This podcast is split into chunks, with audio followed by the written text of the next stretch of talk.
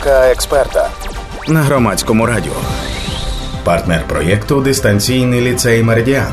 Освіта на відстані руки. У студії Аліна Познанська, директорка дистанційного ліцею Меридіан. Вітаю наших слухачів і слухачок. Ви слухаєте програму Думка експерта на громадському радіо. Я ведуча Анастасія Багаліка. І сьогодні ми будемо говорити про питання, яке ну дуже наболіло дуже великій кількості е, наших співгромадян, е, батьків, українців, українок. Це питання освіти. Воно наболіло ще до початку повномасштабного вторгнення, оскільки через е, пандемію ковіда дуже багато дітей вчилися онлайн. Ну, фактично, всі в усіх регіонах якийсь час провчились онлайн. Потім Почалося повномасштабне вторгнення. Частина дітей виїхала за кордон, частина дітей навчається онлайн е, в Україні в тих регіонах, де очне навчання наразі не дозволено з міркувань безпеки. Частина дітей навчається в змішаній формі. Е, дуже сильно страждає від цього е, і рівень знань, і соціалізація і те, як діти почуваються, бо онлайн створює постійне навантаження на на дітей, і все одно не, не легше таке навчання дається, ніж очне. Про всі ці речі, про те, як онлайн може бути. Зручним, комфортним для дитини. Про це ми і будемо говорити з нашою гостею. У нас в гостях Аліна Познанська, директорка дистанційного ліцею Меридіан, і ми починаємо нашу розмову. Аліно, давайте почнемо з форматів навчання. Е, я не знаю, чи всі батьки в них вже розібралися. Можливо, хтось е, досі плутає формати дистанційного навчання, які існують, які дозволені Міністерством освіти і науки України, які можна застосовувати, якщо ви в тій чи іншій ситуації від чого це залежить. Доброго дня, вітаю всіх. Дуже приємно бути сьогодні у вас в гостях і дійсно говорити про ті питання, які турбують, певно, що 100% наших батьків, незалежно від того, як на сьогоднішній день навчаються їхні діти. Власне, якщо ми говоримо про форми навчання, то для всіх відома форма є очна форма освіти, коли діти ходять до школи офлайн і навчаються. На сьогоднішній день часто доводиться робити змішану форму навчання. Це коли частково у дітей проходять очно заняття, частково вони виходять в онлайн. Також є можливість повністю навчатися онлайн, і тут є декілька форм навчання. Перша це дистанційна. Це коли дитина 70% матеріалу опрацьовує самостійно. Зазвичай дистанційні школи готують відеоуроки, готують домашні завдання, інтерактивні форми навчання для того, щоб дитині було комфортно опановувати знання. І 30% матеріалу вони отримують онлайн на живих да, онлайн-уроках з вчителями. Також є сімейна форма навчання, і це той момент, коли дитина повністю опановує знання самостійно за програмою Міністерства освіти і науки і по кожному предмету за півроку вона має лише дві контрольні і отримує в кінці семестра свою підсумкову освіту. Є ще екстернат, коли ми можемо за рік навчатися самостійно, здати підсумкові іспити і отримати оцінювання. Але сьогодні зупинимося на дистанційній формі навчання та сімейній. Розберемося глибше. От е, якраз е, е, хочеться проговорити те, як батьки обирають між цими форматами. Я розумію, що ми апелюємо не тільки до аудиторії, яка знаходиться в Україні і безпосередньо перебуваючи в тих чи інших обставинах, обирає. Ми знаємо, що минулого року навчального впливало на вибір батьків і дітей, і там доступність світла не було дуже в багатьох регіонах були проблеми з електропостачанням постачанням відповідно. Онлайн, той онлайн, який був доступний, наприклад, під час пандемії ковіда, коли всі сидять дистанційно в зумі, і урок відбувається онлайн, але це такий онлайн е, живий. Це одне коли діти дивляться відеоуроки і виконують завдання після кожного відеоуроку, це інше. А от е, дуже часто ми зараз звертаємось також і до аудиторії за кордоном, тому що, попри те, що мами з дітьми виїхали і часто діти пішли в місцеві школи, часто батьки, знаючи, що по поверненню в Україну матимуть проблеми з зарахуванням того навчання, яке відбувалося в закордонних школах тут в Україні, і переведенням дитини в подальші класи, та передбачають це, і дитина навчається дистанційно ще й в Україні, плюс до того, що навчання живе за кордоном триває. Я правильно розумію мотивацію, яка керує тими чи іншими людьми, які обирають різні формати дистанційного навчання. Ну, якщо ми говоримо про дітей, які на сьогодні знаходяться за кордоном, то е, безумовно, тому що ми самі були в такій ситуації. Вісім місяців минулого року ми провели в Сполучених Штатах Америки. При цьому я чітко розуміла, що наша мотивація була перебути зиму. Тому що ми розуміли, що вона буде складною, і так дитина навчалася в американській школі але програма абсолютно інша. І якщо ми говоримо про посилення знань англійської мови, то ми не можемо говорити про інші предмети, тому що перше відрізняється сама програма. По-друге, будемо чесними, в мене дитина адаптовувалась до англійської мови десь місяці чотири. Так, їй дозволяли використовувати перекладач і так далі, але це не той момент, коли ти можеш сприймати на 100% теорію. А якщо ми говоримо про дітей, які поїхали до Іспанії, там Німеччини, Угорщини, мови взагалі, які вони не вивчали, то звісно втрачається час на здобуття тих знань, які би діти могли отримати. Саме тому батьки замислюються про те, щоб додатково дитина могла навчатися в українській школі. І звісно, питання є тільки в тому, щоб навчатися дистанційно. Ми обрали для себе сімейну форму навчання, але на той момент стрес від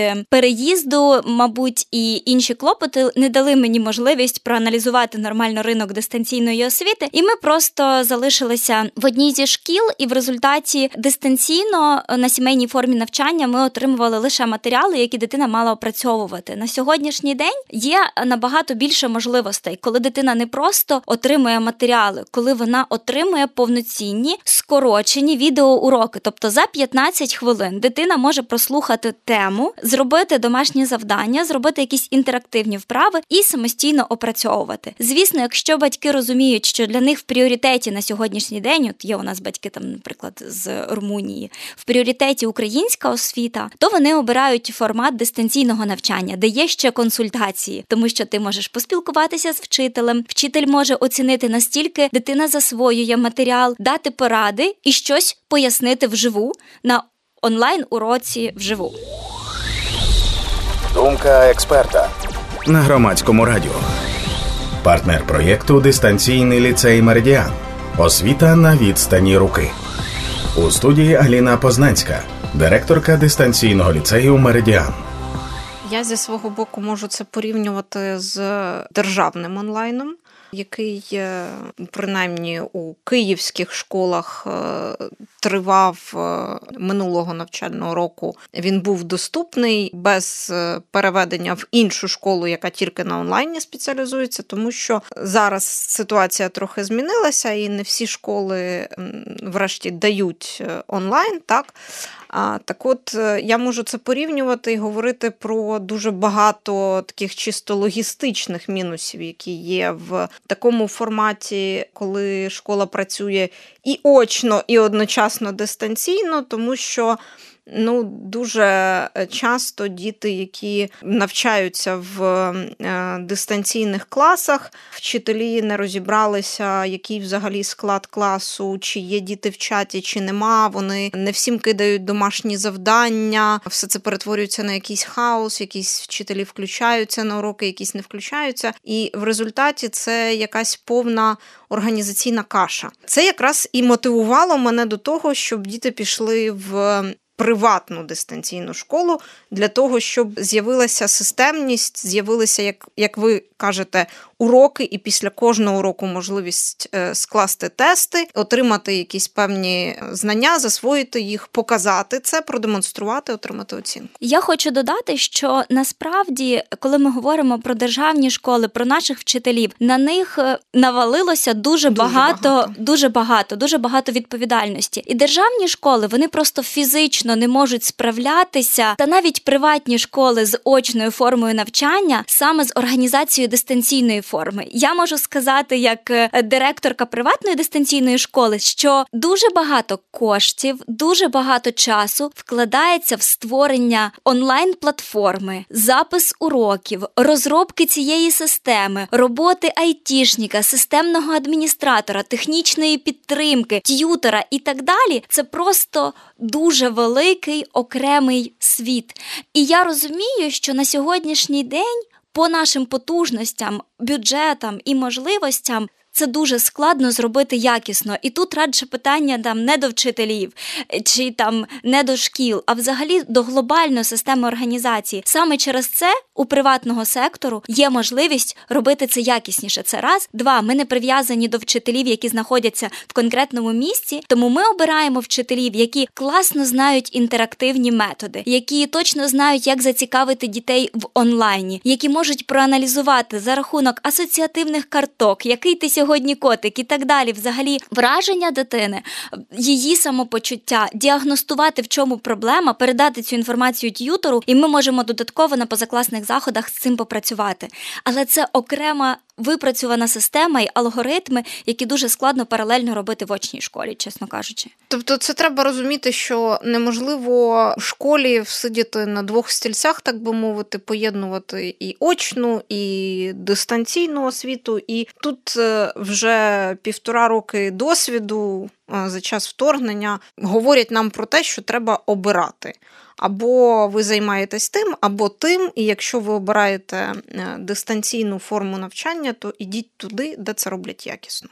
Та, або знаєте, якщо школа обирає якісну дистанційну форму, то я думаю, що це має бути сформований окремий відділ, який буде безпосередньо займатися дистанційною освітою. Зрозуміло, що можна ділити вчителів, які в день прийшли на очну форму, ввечері вийшли на онлайн, ну до прикладу. Але люди, саме адмінштат, це має бути окремий механізм для того, щоб він функціонував якісно. Давайте поговоримо про онлайн-платформу.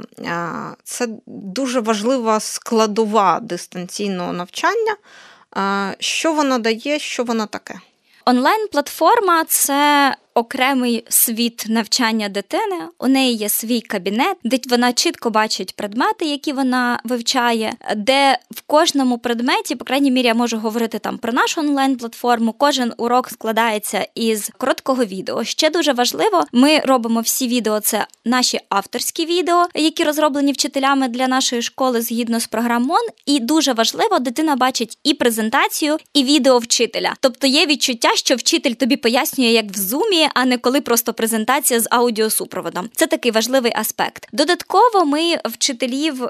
Заохочуємо, вони роблять інтерактивні різні вправи додатково, де дитині в процесі гри можна засвоїти матеріал. Обов'язково є тест і домашні завдання, але домашні завдання є деякі опційні, деякі обов'язкові в залежності від тематики, навантаження, тому що багато дітей є за кордоном. Ну і ми розуміємо, що вони поєднують дві школи. Тому платформа дає можливість організувати вивчення уроку так, щоб дитина у зручний час зайшла, опанувала певну тему. Перевірила себе, якщо щось незрозуміло, виписала запитання, і потім, коли вона прийшла на консультацію, могла поставити їх вчителю. Думка експерта на громадському радіо, партнер проєкту Дистанційний ліцей Меридіан. Освіта на відстані руки у студії Аліна Познанська, директорка дистанційного ліцею Меридіан.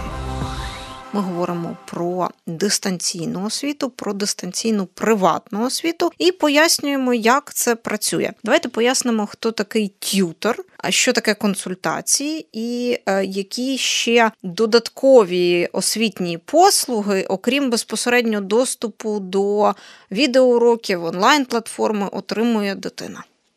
Т'ютор це можна сказати такий собі класний керівник.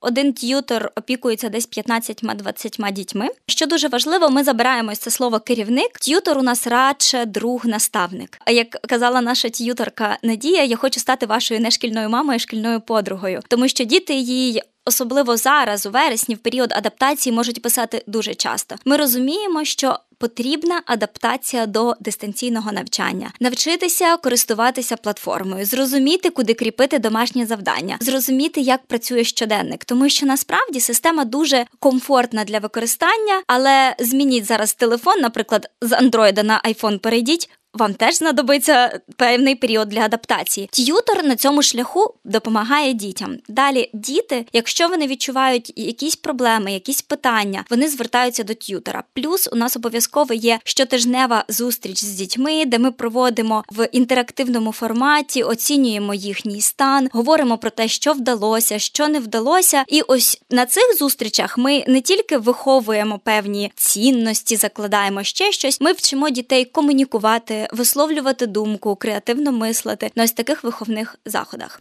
Крім того, додатково те, що ми впроваджуємо в нашій школі, оскільки я тренерка і фасилітаторка, голова громадської організації і більше 12 років в неформальній освіті, то в мене завжди була мрія, щоб в нашій формальній освіті була ось ця частина для формування софт-скілів у дитини, для формування здорової самооцінки, розуміння себе, розуміння, що я можу впливати на якісь процеси те, що ми вкладаємо вже більш дорослу молодь, я вважаю, що маленькими кроками ми можемо починати з підлітками. Саме тому цього року у нас стартує школа лідерства для наших дітей та для дітей, які захочуть до нас долучитися, і онлайн, і в офлайн форматі, де ми будемо говорити про ідентичність, про розуміння себе, про вміння вибудовувати діалог, про е, розвиток креативного мислення, і головне про те, як свої ініціативи ми можемо трансформувати в такі в міні-проекти, які ми допоможемо їм реалізувати. Тому це буде йти паралельно правильно, і я вбачаю в цьому дуже важливий аспект підготовки до такого дорослого життя, окрім набуття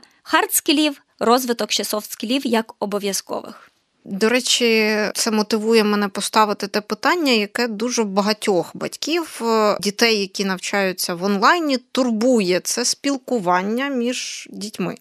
І коли ми говоримо про спілкування, ми завжди думаємо про якийсь там елемент е, соціалізації, про те, що дитина в новому класі там зможе завести нових друзів. Але багато батьків, які, е, так би мовити, якщо висловитись трошки лексикою, скажімо, не не дуже літературною в'їжджають в процес дистанційної освіти, і ти починаєш розуміти, що ну от є платформа, є оцінки, є безпосереднє спілкування учень, вчитель, учень, т'ютор, а спілкування між дітьми як відбувається?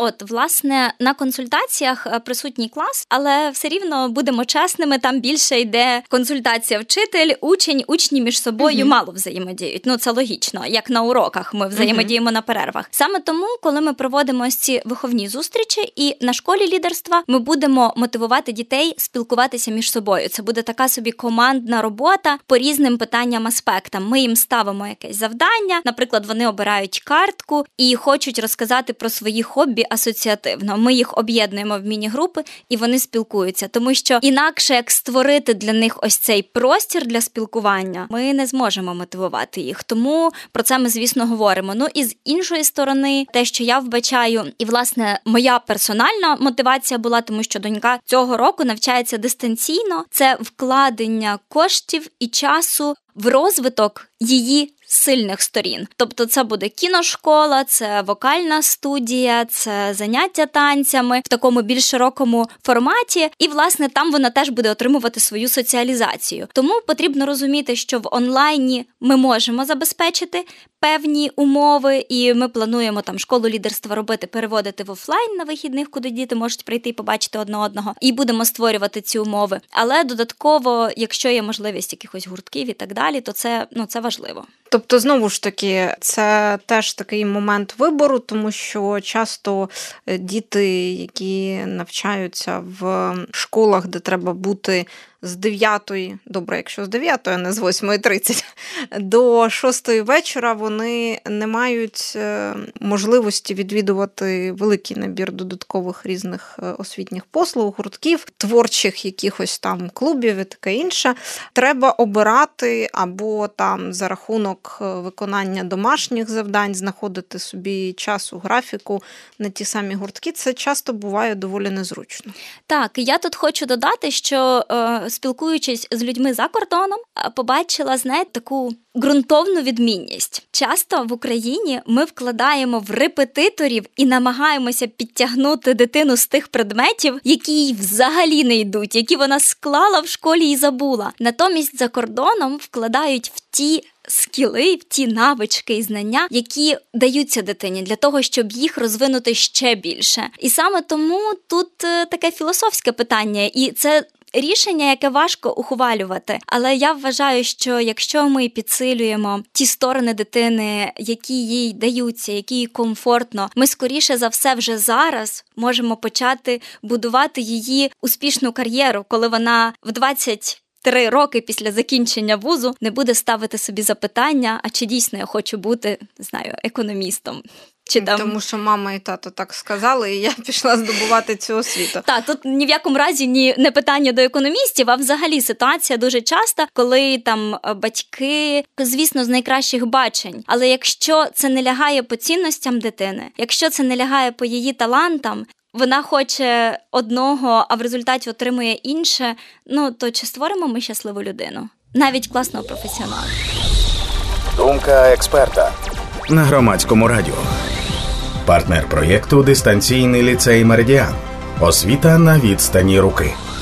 У студії Аліна Познанська, директорка дистанційного ліцею Меридіан. Це одна справа, коли репетитори, там не знаю, у дитини погано з математикою, алгеброю, геометрією чи фізикою, і батьки націлені на те, щоб підтягнути. Можна зрозуміти батьків, тому що, зрештою, ЗНО у нас е, з математики обов'язкове. Але інша річ, е, коли, наприклад, батьки обирають, що там е, от я ходила на там бальні танці або на балет, або мені не вдалося в дитинстві досягти якихось успіхів, а мені дуже хотілося. І тому я віддам туди свою дитину, і нехай вона п'ять днів на тиждень мучається на тому балеті, або там в музичній школі, або ще десь. І таким чином ми будемо закривати свої власні комплекси за рахунок цих гуртків. Це е, мені здається, що не завжди ну, над цим треба замислюватися і рефлексувати як, як е, батькам для того, щоб зрозуміти, що такий підхід він перестає працювати. Так, і тут знаєте, важливо, що інколи батьки думають, що дитина ще достатньо маленька, недостатньо свідома, щоб вирішувати, що ми батьки, ми знаємо як краще. Тут певно можна зачепити тему комунікації з дітьми, тому що комунікація на сьогоднішній день іде таким наріжним каменем, коли з самого маличку ти можеш допомагати дитині висловлювати свої почуття за рахунок того, що, по-перше, іде прийняття, що негативні емоції, вони в принципі емоції, вони можуть бути злість, агресія, це все нормально нормально пояснювати, чому це виникає, як на це реагувати. І друге, запитувати щиро дитину, як їй. Тому що коли моя донька підходить і говорить мені, що мені зараз важко, навіть в дистанційній освіті, я розумію, що є період адаптації, і це буде неправда, якщо я скажу, що дистанційна освіта чи перевести дитину з очної форми на дистанційну це легко. Ні, я буду з вами щирою. Вам потрібен період на адаптацію тиждень, два, три комусь місяць. Але за місяць ви зрозумієте, чи підходить це вашій дитині, чи не підходить вашій дитині. Я точно сказала, що ми будемо все обговорювати. В принципі, ми все обговорюємо. Якщо дитина сходила на гурток і їй не сподобалось, вона не буде продовжувати туди ходити, тому що мені так хочеться, чи я вважаю, що це круто. І ось цей момент комунікації він має бути присутнім в житті, він має бути ширшим. Подивилися разом фільм. Обговоріть 10 хвилин, які інсайти після цього фільму, які висновки ти міг зробити, що тобі запам'яталося. І от мені здається, що в цій комунікації підтримці, коли дитина знає, що Якщо навіть її думка відрізняється від думки батьків, вона буде вислухана і прийнята, що вона має право на цю думку. Стосунки покращаться в рази, тому що не буде ось цього приховування, буде довіра між собою. І тоді питання освіти очної, дистанційної, гуртків, вони вони будуть так же само складно ухвалюватись, але буде відчуття, що ми на одній хвилі, що ми можемо це щиро проговорити. Я... Що ви на одній стороні в одній команді, принаймні, так. а не ви когось насильно кудись ведете і тягнете зранку за шкірку в школу. Тут е, ще дуже важливо на сам кінець е, таку тезу закину, щоб те освітнє середовище, яке з дитиною працює, щоб воно теж ці цінності поділяло і, зрештою, питало у дитини, чи тобі важко, чи тобі зрозуміло, чи тобі цікаво, зрештою. Цей момент, щоб е, вчителю, т'ютору було небайдуже, чи цікаво дитині, він мені здається один з найважливіших. Так, однозначно, і ми з вчителями можемо ділитися враженнями після уроку, якимись хвилюваннями, моментами. Плюс, оскільки моя донька у нас навчається, мені інколи вчителі пишуть, як у мене питання до як до мами. Хочеться зворотнього зв'язку. Ми постійно наголошуємо і батькам, і дітям, що для нас цінний будь-який зворотній зв'язок, навіть якщо він з якимись коментарями, зауваженнями, ми спільно працюємо над створенням системи наближеної до ідеальної. І тільки разом у співпраці з батьками ми можемо це зробити. Тільки разом у співпраці з дітьми, які є нашими основними людьми, для яких ми працюємо, можуть оцінити наскільки їм комфортно чи некомфортно. І саме за рахунок зворотнього зв'язку, те, що зараз ми вибудовуємо в будь-якому бізнесі, в будь-якій сфері, це зворотній зв'язок від споживачів, для яких ми працюємо. Ми можемо вибудовувати якісні відносини і, власне, формувати якісний сервіс. Дякую дуже за цю розмову. І на сам кінець ще раз нагадаю нашим слухачам і слухачкам. З вами була програма Думка експерта на громадському радіо. З нами у гостях Аліна Познанська, директорка дистанційного ліцею Меридіан. Будемо дякувати і відпускати Аліну. Ну і нагадаю, що програму для вас провела я, ведуча громадського радіо Анастасія Багаліка. Думка експерта на громадському радіо. Партнер проєкту Дистанційний ліцей Меридіан. Освіта на відстані руки у студії Аліна Познанська, директорка дистанційного ліцею Меридіан.